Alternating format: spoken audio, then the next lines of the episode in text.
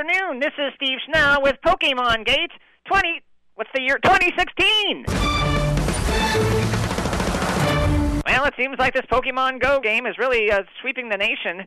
Kids everywhere having a great time. Full adults remembering the Pokemon from their youth are traveling around town, going store to store looking for Pokemon, going to the library looking for Pokemon. People who haven't been to the library for years going to find Pokemon. We talked to some of these Poke hunters today. Excuse me, sir. What do you think about the new Pokemon game?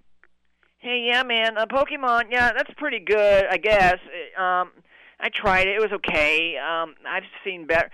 So anyway, you can. There's this Oculus Rift thing, and you put your eyeballs in that, and then you don't have to go walking around in public like an idiot with a phone out in front of your face. You just sit there on your couch all day, and it comes to you right into your eyeballs.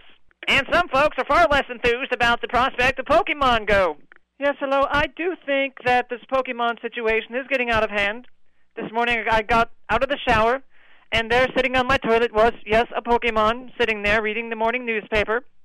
I said, Pokemon, what are you doing in here? A woman is around her, her privacy, and the Pokemon just sat there, looked at me with a cigarette hanging out of his mouth, and went right back on to reading the funnies.